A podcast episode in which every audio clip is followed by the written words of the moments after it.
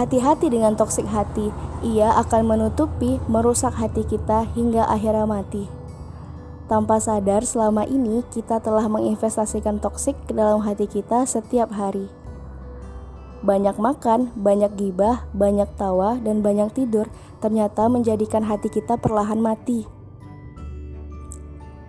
Bila tubuh saja membutuhkan detox agar terbebas dari toksik, apalagi hati, ia lebih sangat membutuhkannya.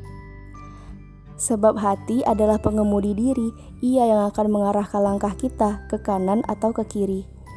Jadi berhati-hatilah, jangan sampai hati kita mati. Sebab tampaknya kita hanya akan menjadi manusia yang pongah dan tak berperasaan, lalu menyesal di keabadian. Mari jaga hati kita baik-baik, kita masih sangat membutuhkan dia segumpal daging yang akan menentukan baik atau buruknya seluruh jasad kita.